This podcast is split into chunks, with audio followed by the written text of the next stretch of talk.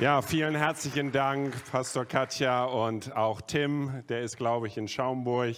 Wir werden ihn gleich später nochmal hier sehen. Ich freue mich wieder bei euch hier in Wunstorf zu sein. Ähm, Pastor Katja sagte, ähm, wir sind ähm, euch immer irgendwie voraus. Äh, als Gemeinde lerne ich so viel von euch, jedes Mal. Äh, Ob es nur eine Folie ist, wo ich sage, die Idee nehme ich mit, oder die Kaffeetasse, die nehme ich auch gleich nochmal mit als Idee. Und freue mich, äh, hier bei euch zu sein. Ähm, wer hat das Spiel am, wann war das, Mittwoch oder Dienstag oder so gesehen gegen Ungarn? Ja. Wer hat gelitten dabei? Ja, ich auch. Ähm, wir sind so langsam in der Euro angekommen. Es ist jetzt Top oder Flop, rein oder raus, äh, nach Hause fliegen oder noch drin bleiben. Und äh, deswegen habe ich ähm, einfach auch ein paar Utensilien hier mitgebracht, ein paar Fußballschuhe und ein Koffer. Ähm, ich ähm, habe wirklich in der, in, an dem Spiel gegen Ungarn gezittert. Ich habe gedacht, so als es in die Halbzeit ging, ähm, ja, wie kommen unsere Jungs jetzt da raus? Das war schon ein Kampf und ein Krampf. Ähm, irgendwie hat sich da nichts bewegt. Ich glaube, nur in den letzten zehn Minuten hat sich da noch ein bisschen was getan. So. Und als alter Fußballer, das, das hat mein, schon mein Herz sehr, sehr wehgetan, wo ich dachte, Leute, jetzt kommt. Groß, wo bist du? Ja, und ähm, dachte so, vielleicht die Halbzeitrede von ähm, Joachim Löw würde was bewirken. So schnell ging es nicht, aber das wollte ich jetzt einfach mal nehmen als Thema heute, das Thema Halbzeit. Äh, wir sind erst einmal so fast am Ende des sechsten Monats. Wir sind also Halbzeit im Jahr. Aber diesen Gedanken von Halbzeit hat mich schon bewegt. Denn eine Halbzeit in einem Spiel, ob Fußball oder irgendeine andere Sportart, ähm, ist schon ähm, etwas Besonderes. Für den Zuschauer ist es etwas Besonderes, dass er endlich auf Klo gehen darf, dass er vielleicht noch eine Pizza in den Ofen schieben kann, wenn er zu Hause schaut, ähm, vielleicht noch mal ein Getränk holt oder noch irgendwas im Restaurant bestellt, je nachdem. Das ist so für den Zuschauer diese Möglichkeit. Ähm, für die Spieler und für die Mannschaft bedeutet die Halbzeit jedoch etwas ganz anderes. Sie kommen in die Kabine, sie erholen sich, sie lassen sich noch mal kurz massieren, irgendwelche Blessuren noch mal behandeln ähm, schimpfen noch mit ihrem Mitspieler, warum er diesen Pass nicht da oder dahin geschossen hat. Ähm, der ein oder andere fragt sich, werde ich jetzt eingewechselt? Der andere wechselt noch sein T-Shirt, was auch immer da in der Kabine geschieht. Und dann gibt es noch die Ansprache des Trainers. Und für ihn ist es auch nochmal ganz wichtig, weil er diese, Letz diese Möglichkeit hat, wirklich intensiv noch mit seinen Spielern und seinen Mittrainern irgendwie noch vielleicht etwas an der Strategie zu basteln, an die Taktik zu basteln, vielleicht noch mit einem Spieler besonders zu sprechen, nochmal ihn instru zu instruieren, was er zu tun hat, wo er zu sein hat, wen er noch zu decken hat, etc. etc. Reflexion über die Halbzeit. Ähm, Halbzeit ist eine kritische Phase für ein Spiel. Ähm, gestern hat ja Österreich gegen ähm, Italien gespielt. Ich dachte, die Österreicher kriegen das noch hin so. Ähm, die haben wirklich noch mal in der Halbzeit wahrscheinlich noch einen Push gekriegt von ihrem Trainer. Leider ging es in die Verlängerung und sie sind ausgeschieden.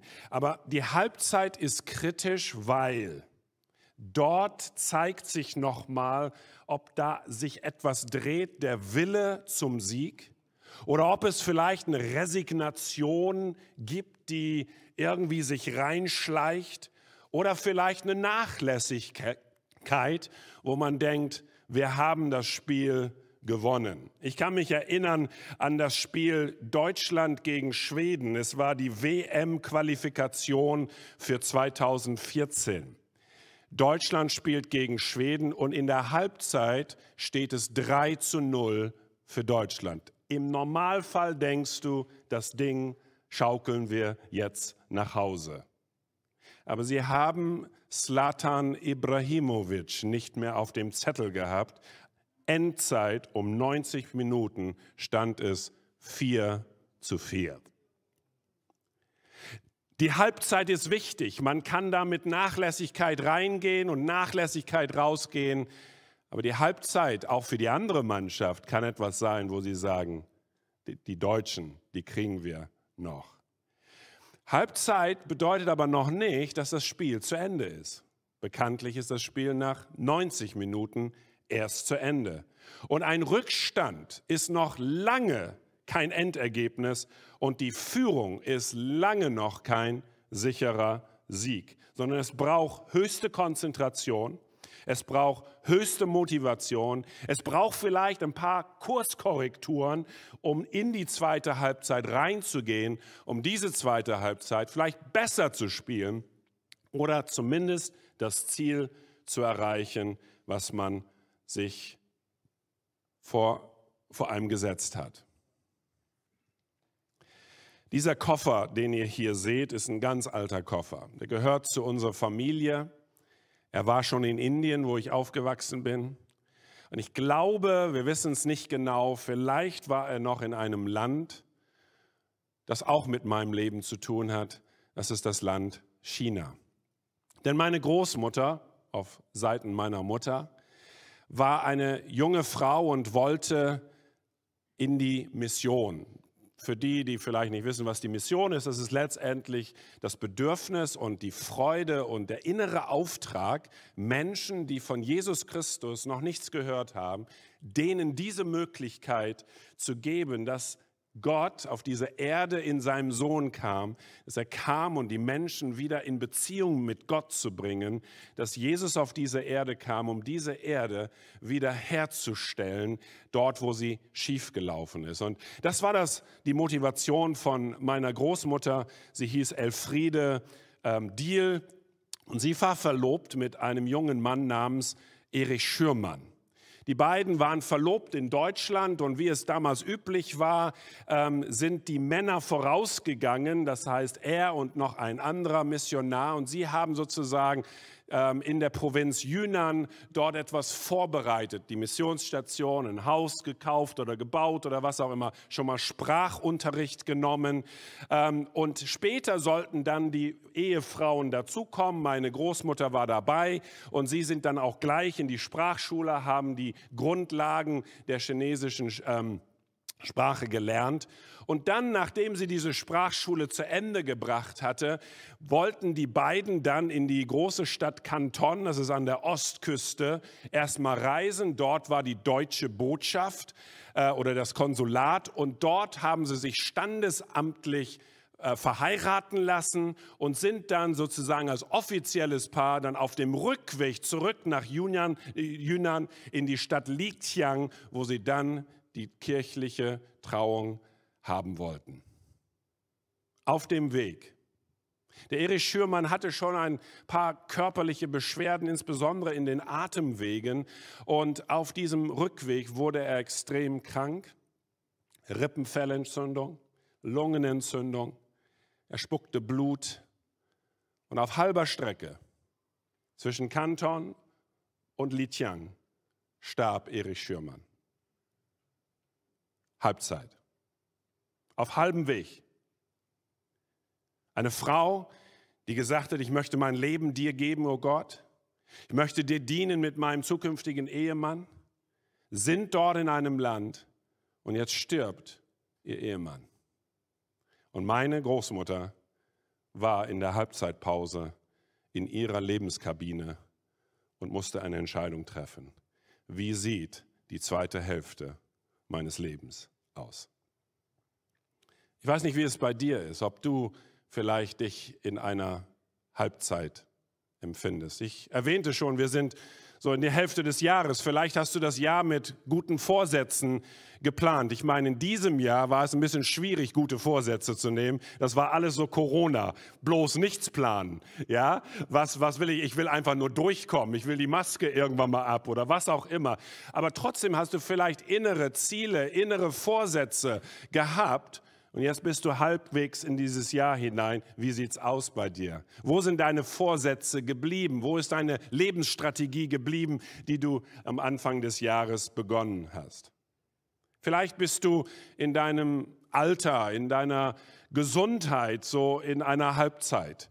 Ähm, ich bin jetzt schon 56, äh, also ich bin schon längst über mein Zenit, ja, äh, also über die Halbzeit. Aber ich weiß noch, ich war ungefähr 40 und ich ähm, hatte so einen ziemlichen Pace drauf und ähm, vieles in der Gemeinde und in meinem Beruf gemacht und, ähm, und irgendwann mal mitten im Jahr merkte ich Gliederschmerzen einfach aus dem Nichts, ähm, Arme, Beine, ich wurde mittags schon müde, wollte mich schon hinlegen. Meine Kreativität war einfach ein bisschen runter. Ich, ich merkte, alles wurde ein bisschen anstrengender. Gerade diese Gliederschmerzen, das machte mir alles Sorgen. Ich bin zu meinem Freund und mit meinem, zu meinem Arzt und ich sagte, Christian, das und das sind die Symptome. Was ist mit mir los? Er hat alles durchgecheckt, Blut und alles Mögliche. Alles in Ordnung, alles in Ordnung, alles in Ordnung. Und in unserem sozusagen Auswertungsgespräch sagte, Andy, du bist jetzt 40. Du kannst nicht mehr, wie du konntest. Du kannst diesen Pace nicht beibehalten.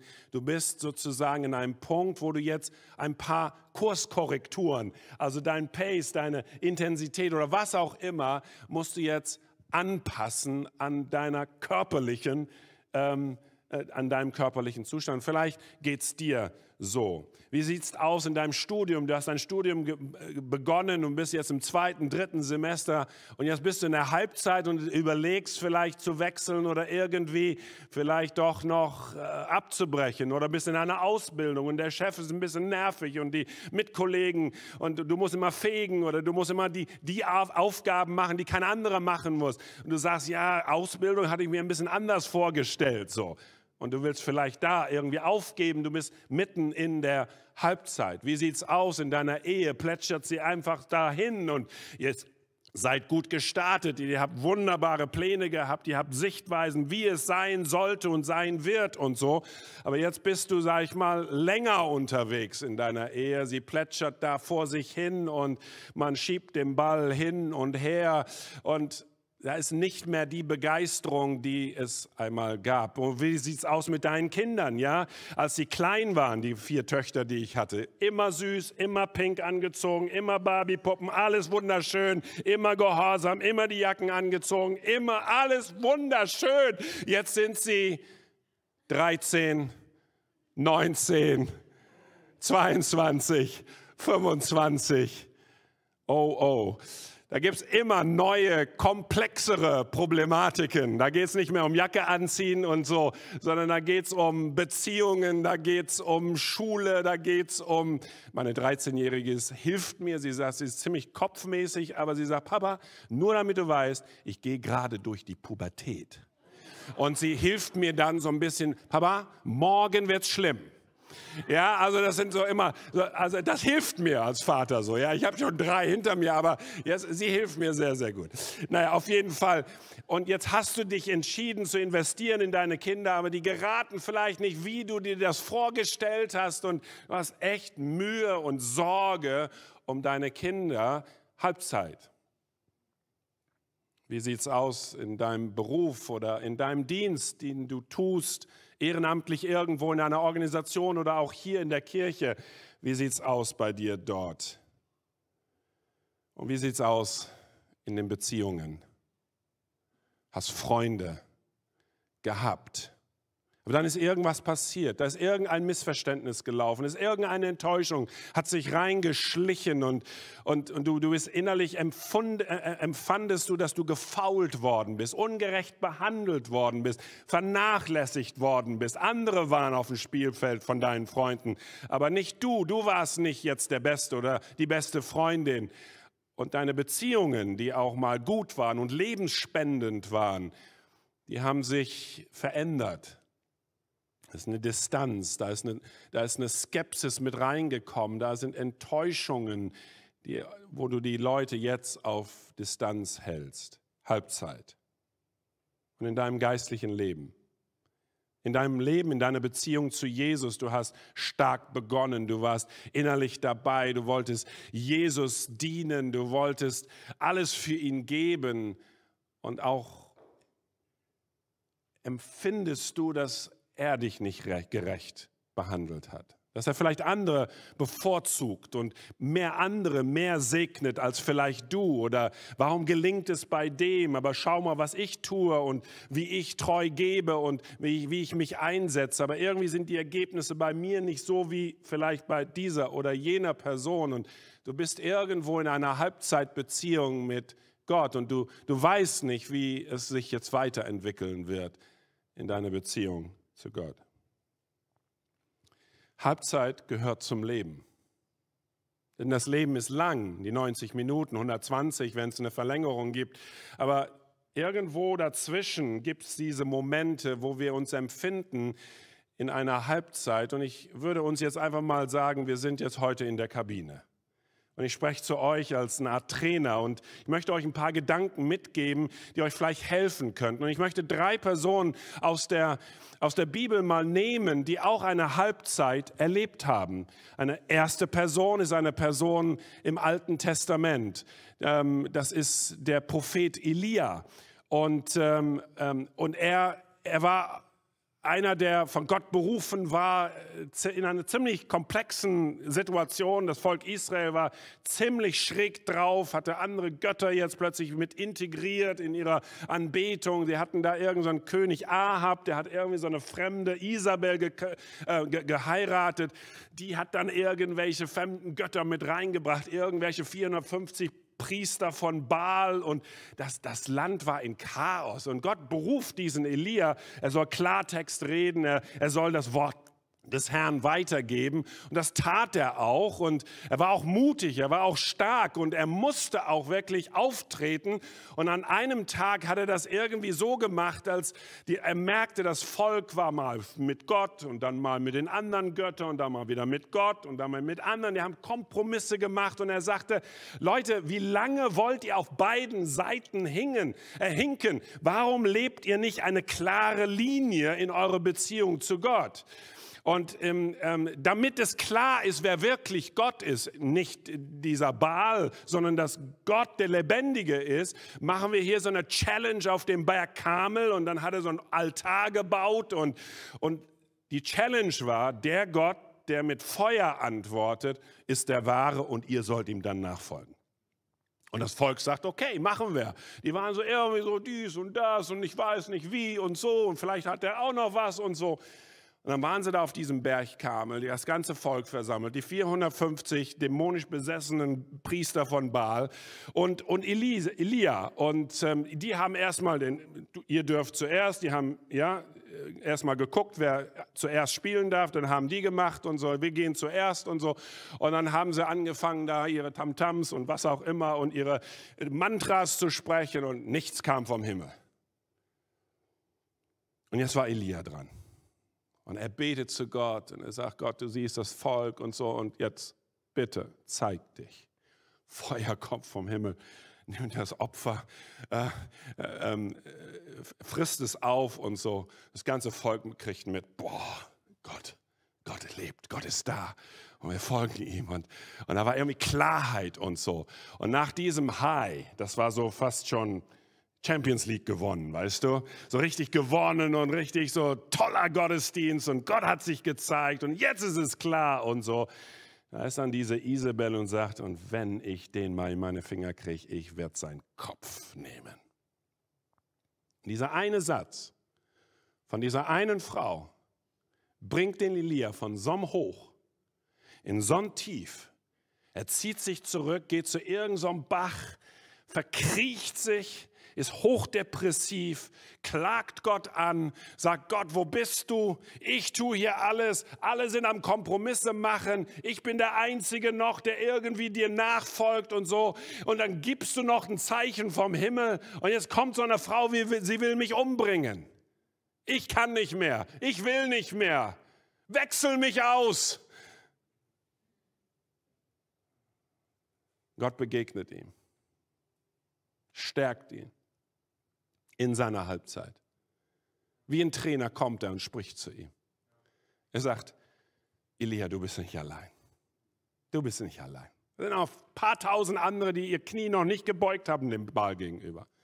Du bist nicht allein. Du hast deinen Dienst getan. Ich weiß, dass du müde bist. Ich weiß, dass du depressiv bist. Ich weiß, dass du enttäuscht bist. Aber hey, Es gibt noch eine zweite Halbzeit.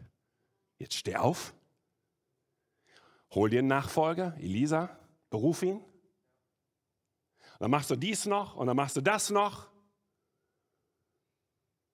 Und er steht auf und tut es. Wir wissen, das Ende von Elia war, dass er ja so mit, mit, mit Pferden, mit so einer Pferdekutsche, feurige Pferdekutsche, ab in den Himmel entrückt worden ist. Zwischen Kamel und zwischen der Entrückung war die Halbzeit. Aber er kam raus mit einer anderen Einstellung, mit einer anderen Sicht. Eine zweite Person, David, der König David, dieser Hirtenjunge, der aber dann zum König geworden ist und erst einmal gekrönt wurde, äh, nicht gekrönt wurde, sondern benannt wurde als König, berufen wurde als König von dem ähm, Propheten Samuel. Und dieser Prophet hat ihn ernannt und man, man rief sogar aus, David ist der neue König, aber er war noch nicht richtig König, er war noch nicht gekrönt in Jerusalem, sondern er war immer noch auf der Flucht. Er hatte diese 400 verprellten und, und ausgestoßenen Männer, die er zu einer Truppe zusammen ähm, ähm, gerufen hat. Und die waren unterwegs und die haben äh, Kriege geführt und die haben die Grenzen von Israel gesichert, obwohl sie nicht offiziell die, die, die, ähm, die Armee von Israel, aber die haben zu, zum Wohle Israels gekämpft. Und eines Tages war David noch nicht König, ernannt zwar als König, designierter König vor Gott und vor zumindest den Menschen, wo er war, waren die unterwegs und haben ähm, irgendwelche Philister da irgendwie irgendwelche Kämpfe gemacht. Und dann hatten sie ihre Familien, also ihre Frauen und Kinder in einer Stadt Ziklag. Ähm, ähm, ähm, das war so ihr Camp sozusagen. Und als sie unterwegs waren, kamen ein Volk namens Amalekiter und haben die Frauen und die Kinder gekidnappt und haben sie verschleppt. Und David und seine Jungs kommen zurück abends nach diesen Kriegen und finden die ganze Stadt leer, die Kinder sind nicht da, die Frauen sind nicht da und, und, und großes Leid, große, großes Erstaunen und großen Schmerz. Wo sind sie? Wie geht's denen? Etc. etc. Und dann drehten sie alle ihr Gesicht zu David, das der Schuldige. Der hat uns geführt. Wenn wir nicht gekämpft hätten, wären unsere Frauen und Kinder noch hier. Und da steht geschrieben, und sie gedachten, ihn zu steinigen. Zwischen Ernennung zum König und zur tatsächlichen Krönung zum König in Jerusalem kommt David in seiner Halbzeit. Und da steht, wie geht er damit um? Die Bibel sagt, und David stärkte sich in seinem Gott. Wie hat er sich in seinem Gott gestärkt? Ich glaube, er ist irgendwo zu einem Baum gegangen, hinterm Baum oder so, weg von den Leuten. Er hat gesagt, Gott, du hast mich gerufen. Du bist bei mir gewesen, als meine Schafe von einem Bären und von einem Löwen angegriffen wurden. Du hast mir Gnade geschenkt, dass ich die überwinde. Und damals, als der Goliath da so geschrien hat und verspottet hat, da hast du mir Mut und Kraft gegeben und du hast mir Gnade gegeben. Du hast mich platziert und du hast Gnade auf mein Leben. Und dann kommt dieser eine Prophet da aus dem Nichts heraus und salbt mich zum König. Meine ganzen Brüder wären alle viel besser geeignet gewesen, aber du hast mich gesehen. Gott, du bist doch mein Hirte. Was soll ich tun? Meine Kinder und meine Frauen sind auch nicht da und was soll ich machen? Ich stärke mich in dir. Du bist mein Fels, zu dem ich renne. Du bist meine Burg, in dem ich mich sicher fühle. Du bist mein Hirte, der mich nicht lässt, sondern du stärkst mich auch in Angesicht meiner Feinde. Und wenn ich ja durch ein Todestal gehe, Gutes und Gnade werden mir folgen mein Leben lang. Jungs, wir holen die Frauen stärkte sich, kam aus seiner Kabine mit Mut und mit Stärke und sagt, Leute, die Halbzeit ist nur eine Halbzeit. Es gibt noch ein Spiel zu spielen. Wir holen unsere Frauen zurück. Und das hat er getan. Und dann später wurde er zum König über ganz Israel gekrönt. Die dritte Person, ein Synagogenvorsteher zu der Zeit von Jesus ein Mann namens Jairus. Jairus hat eine zwölfjährige Tochter und Sie ist sehr krank und er merkt, das geht jetzt in Richtung Tod. Sie liegt im Sterben. Er, der so ein bisschen alles wissend und Synagogen und also ich sag mal so ein Pastor, der alles theologisch irgendwie weiß, aber vielleicht so ein bisschen skeptisch gegenüber diesem Rabbi da aus, aus Galiläa, der da paar Sachen macht und, und ganz komische Sachen lehrt und völlig gegen das Gesetz sozusagen, hebt das Gesetz auf, ja, das ist geschrieben, aber ihr sollt es jetzt so machen. Vielleicht war er ein bisschen skeptisch. Aber Skepsis, die verfliegt, wenn du viel Not hast. Weil dann musst du schreien nach Hilfe. Und eins hat er gehört, dass dieser Rabbi von, von Galiläa, irgendwie hat er was, dass Menschen irgendwie gesund werden, Blinde sehen, Lahme gehen. Das hat er irgendwie gehört. Und er sagt, ich habe nichts anderes, ich gehe jetzt zu Jesus. Und er läuft zu Jesus, der gerade in seiner Stadt war und läuft auf diesen Jesus zu und sagt Jesus, meine Tochter liegt im Sterben, würdest du kommen und ihr helfen? Und Jesus da steht und Jesus, während er hinging, also er ging und, und wendete sich zu diesem Jairus und wollte dorthin gehen. Aber dann kommt die Halbzeit von Jairus. Und was war diese Halbzeit? Da steht, und während er hinging, also auf halber Strecke, drängten ihn, Jesus, die Volksmengen. Und eine Frau, die seit zwölf Jahren mit einem Blutfluss behaftet war, kam von hinten heran und rührte die Quaste seines Gewandes an. Und sogleich hörte ihr Blutfluss auf. Kommt diese Frau von irgendwo, die hat irgendwie so ähm, Blutflussprobleme und, und, und berührt Jesus aus Glauben und plötzlich merkt sie, sie ist gesund. Und in dieser riesen Gedränge merkt Jesus, dass irgendwie Kraft von ihm gegangen war. Ne? Er macht, dreht sich um und sagt, wer hat mich berührt? Also in einer Menge von Hunderten von Leuten, wer, wer hat mich berührt? Wer schon mal in einem Bazar in Indien gewesen ist, da berührt dich jeder. Jede Kuh, jeder, jeder, jeder Hund, alles berührt dich. Und jetzt berührt eine Frau ihn und sagt, wer berührt? Mach einen riesen Tamtam. Wer hat mich berührt? Warst du das? Warst du? So, und dann kommt eine kleine Frau so und sagt, ich war's.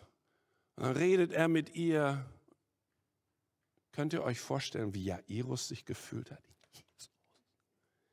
Was soll das hier mit, mit, mit, wer hat mich berührt? Und, und, und, und meine Tochter. Und während er da in diesem inneren Kampf ist und Jesus da mit dieser Frau redet und so, kommt ein Diener von ihm und sagt, belästige den Meister nicht mehr. Belästige den Rabbi nicht mehr, deine Tochter ist leider gestorben. Jesus sieht Jairus in seiner Kabine, in seiner Halbzeit und sagt, wenn der jetzt nicht den Dreh kriegt und spricht zu ihm, steht jetzt nicht so, aber ich kann mir vorstellen, dass er ihn anschaut, sagt Jairus, ist noch nicht das Ende, das Spiel ist noch nicht vorbei, nur Halbzeit. Wir gehen jetzt, ich komme mit, ich bin bei dir. Schau nicht auf das, was die Leute gerade gesagt haben. Lass dich nicht frustrieren, dass ich jetzt ein bisschen Zeit mit dieser Frau gehabt habe, sondern vertrau mir. Und er geht mit Jairus nach Hause, spricht zu diesem Mädchen, steh auf. Und Jairus gewinnt etwas er gewinnt Vertrauen, völlig erneuten Vertrauen zu Jesus.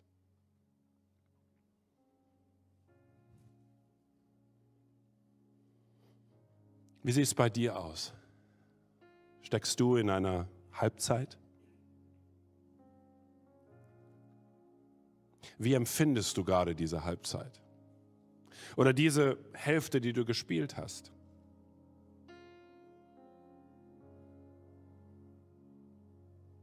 Was haben diese Geschichten bei dir ausgelöst?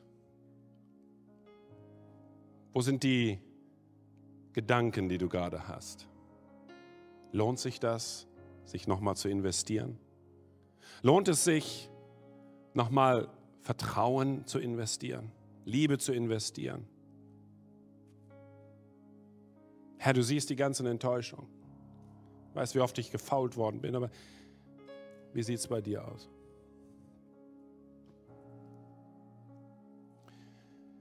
Ihr habt euch bestimmt gefragt, was ist mit meiner Großmutter passiert. Die Klugen unter euch haben ja schon kombiniert, dass sie wieder geheiratet hat. Ansonsten wäre ich ja nicht hier. Aber wie ist es dazu gekommen? Ich möchte euch mal vorlesen, auch wenn es mir jedes Mal, mich jedes Mal berührt, was sie in ihrer Halbzeit gedacht hat und wie sie aus ihrer Halbzeit rausgekommen ist. Sie schreibt in einem Brief, den sie an die Missionsgesellschaft geschrieben hat, die Felberter Mission damals hieß sie anders, aber sie schrieb, was ich gedacht und in diesen Augenblicken empfunden habe, nachdem Erich gestorben war, ich kann es nicht sagen. Ich weiß nur, dass ich vom ersten Moment an, wo ich an seiner Seite war, nur den Namen Jesus aussprechen vermochte. Denn eine andere Zuflucht hatte ich nicht. In dieser schweren Zeit habe ich so viel Liebe und Fürsorge von den hiesigen Freunden und Geschwistern im Herrn bekommen. Oh, ich habe die Gebete für mich gespürt. Und wo das Weh und der Schmerz groß sind, da ist doch die Gnade viel mächtiger. Und wenn nun die Karawane in diesen Tagen kommt und hier soweit alles erledigt ist, also die Beerdigung und die Formalitäten, so werde ich wohl mit den beiden Amerikanerinnen nach Liegtiang aufbrechen. Ich möchte mit meinem ganzen Leben dem Herrn dienen und die Arbeit fortsetzen, die mein Liebster niedergelegt hat. Er sagte einmal zu mir, ich freue mich so, dass meine Berufung eine so klare war, denn auch dann, wenn mein Leben jetzt enden sollte, dann weiß ich doch, mein Weg nach hier war richtig. Bitte helft mir in der Fürbitte, wie ich auch eure gedenke. Der Herr sei mit euch allen und tröste euch auch. Nun, herzliche liebe Grüße von eurem Friedchen, das auch jetzt sich daran klammert, dass Gottes Weg immer der rechte ist, auch wenn noch unverstanden.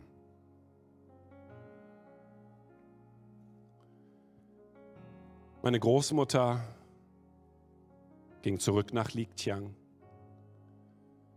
setzte die Arbeit fort. Das waren zwei Stämme, die Nashi und die Lisu-Stämme in den Bergen, die noch nie von Jesus gehört haben.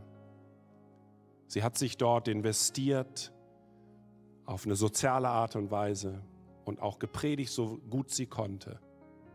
Die Missionsgesellschaft dachte, es braucht jetzt einen Ersatzmissionar, der eine männliche Person, die dort diese Arbeit auch verrichtet. Und so haben sie einen Mann aus Bielefeld ähm, gekannt und auch gefragt, ob er diesen Weg gehen möchte, Gottfried Starr. Und er ging nach, nach China.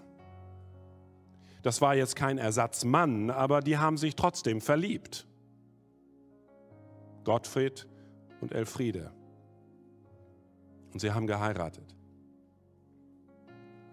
Vier Kinder. Meine Mutter ist dort geboren, alle vier sind dort geboren, sie ist dort aufgewachsen. Und als dann die Revolution 1950 war, dann mussten alle Missionare raus, sie kamen zurück nach Deutschland. Diese Kinder haben alle geheiratet. Meine Großmutter hatte zwölf Enkelkinder und 24 Urenkel. Weil eine Person aus der Halbzeit rauskam, nicht aufgegeben hat, nicht resigniert hat, nicht bitter geworden ist, sondern sie hat festgehalten an den, der sie berufen hat. Wie schön, ich hatte meine älteste Tochter hat ein FSJ-Jahr gemacht in der Schule in Indien, wo ich aufgewachsen und wo ich gelernt habe, meine elf Jahre. Und als sie dort war, lernte sie, ich hatte sie dorthin gebracht, wir waren dort zusammen und in einem Gästehaus saßen wir zusammen mit einem Chinesen, der aus Hongkong kam und dort in Yunnan Arzt war. Ich fragte, Sie sind in Yunnan? Wo denn? Ja, Liqiang und dann noch ein bisschen weiter und ich habe auch gearbeitet unter dem Stamm der Nashis und der Lisus. Ich sagte, meine Großmutter war da. Ja, wie hieß sie denn? Ich habe von ihr und von deinem Großvater gehört.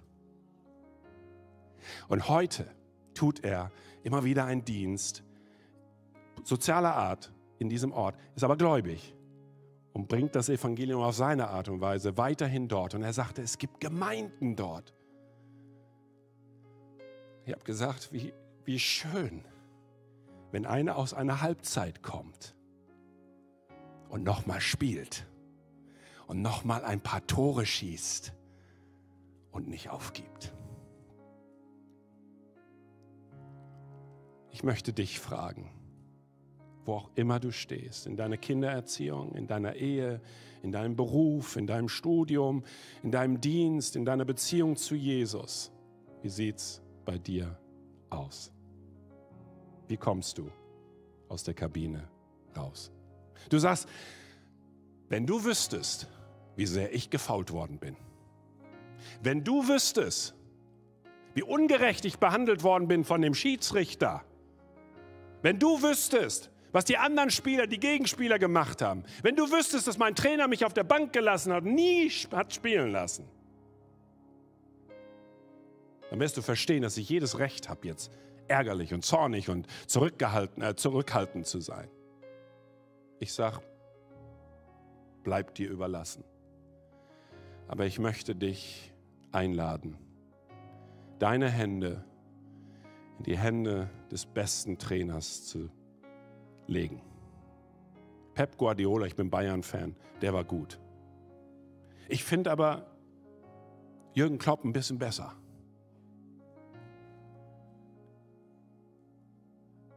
Aber es reicht nicht. Der Beste ist Jesus. Der Beste ist Jesus, der einen ganzen Spielplan weiß. Er weiß um deine Begabung, er weiß um das, was dich ausmacht und er weiß genau, wo er dich zu platzieren hat. Er kennt die Strategie, wie wir zu spielen haben, was er mit dieser Welt vorhat, wo er uns platzieren will. Du bist vielleicht zu Hause und du sagst, äh, ach, ich spiele ganz gut so. Ja, bis du gefault wirst, bis du verletzt wirst. Und was ist dann? Wirst du aussortiert? Dieser Trainer hat dich immer im Blick. Er sieht dich. Ich möchte dich einladen, dass du dein Leben in die Hände des besten Trainers legst, Jesus Christus. Dass du ihm erlaubst, nochmal die Regie zu übernehmen, dich zu führen, dir in der Kabine noch etwas zuzusprechen. Und vielleicht durch diese Predigt hat Gott zu dir gesprochen und sagst, komm, wir gehen wieder aufs Spielfeld. Das Spiel hat 90 Minuten. Es gibt noch eine Strecke zu laufen. Ich glaube an dich. Ich glaube an dich. Und ich gebe dir alles, was du brauchst, um gut zu spielen. Lass uns die Augen schließen und einfach kurz beten. Auch wenn du zu Hause bist, einfach, dass du einfach Jesus eine Antwort gibst. Das kann einfach sagen, ja, Jesus, ich will neu vertrauen. Es kann einfach äh, bedeuten, dass du sagst, Jesus, eine rote Karte heißt noch lange nicht, dass ich nie mehr spielen kann, sondern du gibst mir eine neue Chance. Und dass du sagst, ich bin immer bereit, auch wenn ich auf der, auf der Ersatzbank stehe, ich bin immer bereit.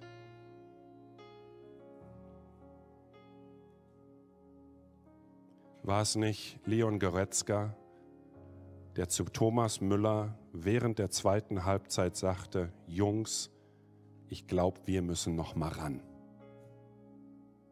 Diese zwei Jungs, die auf der, auf der Ersatzbank standen, kamen aufs Feld und haben für Wirbel gesorgt und das Tor geschossen. Jesus, ich danke dir dafür, die Menschen in diesem Gottesdienst hier zu Hause, in dem Campus Schaumburg. Und wir möchten einfach beten, dass du kommst und dass du dein, deine Gnade uns schenkst, dass du uns erneu ermutigst in unserer Lebenskabine. Ich bete, dass wir nicht bitter werden, sondern besser. Ich bete, dass wir uns nochmal wirklich ins Zeug legen, nochmal uns bereitstellen als die Spieler auf deinem Lebensspielfeld, dass wir wieder bereit sind, neue Liebe zu investieren, Vertrauen zu investieren, uns an deiner Hand nehmen zu lassen und führen zu lassen und die Strategie unseres Lebens von dir einflüstern zu lassen, wo wir, wo wir depressiv und, und vielleicht ähm, resigniert geworden sind. Herr, wir stärken uns in dir.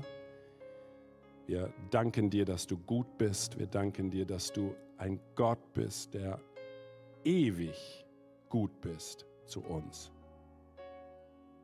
Und wo Menschen vielleicht den Glauben wegwerfen wollen aus, aus Grund von Lebenssituationen, bete ich, dass sie neu Vertrauen lernen. In dem Namen von Jesus. Amen.